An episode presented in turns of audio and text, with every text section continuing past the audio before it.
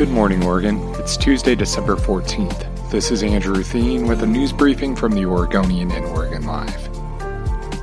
Before we start, a quick thank you to our sponsor, Pacific Source Health Plans, for supporting the show. Three fully vaccinated Oregonians, two of whom recently traveled abroad, have tested positive for the Omicron variant of the coronavirus. State health officials announced the positive test results Monday evening, marking the first confirmed cases in the state. Oregon is the 33rd state in the country to confirm cases of the recently identified variants. Scientists believe the variant is more transmissible than the Delta variant. Oregon is still coping with higher than normal hospitalizations due to Delta. Oregon's epidemiologist urged residents to get vaccinated because it offers some protection and could prevent you from experiencing serious illness. Two of the people live in Washington County. One is in their 30s and had recently traveled to Mexico. The other is in their 20s. The third known case, a Multnomah County resident in their 20s, had recently traveled to Canada. The Omicron threat comes as coronavirus case numbers have declined in Oregon, following a record setting Delta variant surge that peaked in September. The number of people hospitalized with COVID stands at about 400,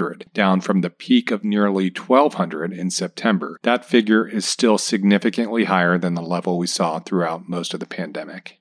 Oregon lawmakers met in special session Monday and approved $215 million to extend protections for renters facing eviction. The marathon day marked the second special session of 2021. Legislators also passed an $18 million plan to help Afghan refugees settling in Oregon. The cash helps by providing services like housing and interpreters. Another $14 million pot will go toward affordable housing and homelessness services across several counties. The new spending is expected to come from federal stimulus dollars approved in March. The session ended with Senator Dallas Heard, a Roseburg Republican and one of the leaders of the Republican Party in Oregon, walking onto the floor maskless, citing Governor Kate Brown's recent maskless photos from a DC gala. Heard refused to put on his mask and was subsequently escorted from the chamber. The Republican took similar action in 2020.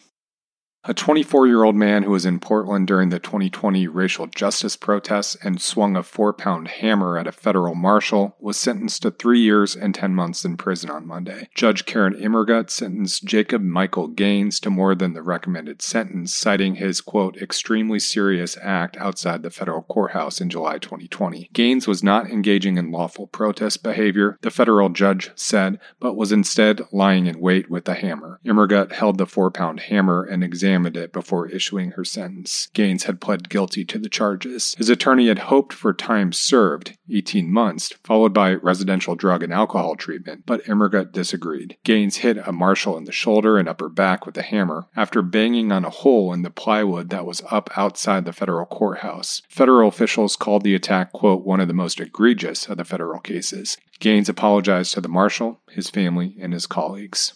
Dan Lanning, Oregon's new head football coach, used to work at Outback Steakhouse, drove more than 13 hours to try and make a good impression for a job in college football, and said he views Oregon as a premier job in the sport. The 35 year old Lanning made his first public comments Monday afternoon since getting the job. Lanning cited his work ethic and approach to coaching, which was molded under some of the top names in the sport, namely Nick Saban of Alabama and Kirby Smart of Georgia, and his other qualities, making him prepared for the job at such a young age. Lanning pledged to make Oregon a national recruiting powerhouse and said the Oregon brand has, quote, never been stronger. Lanning will still coach the Georgia Bulldogs defense in the upcoming National College Football Playoff. Thanks for listening. You can support our local journalism by subscribing to Oregon Live. Go to OregonLive.com slash pod support.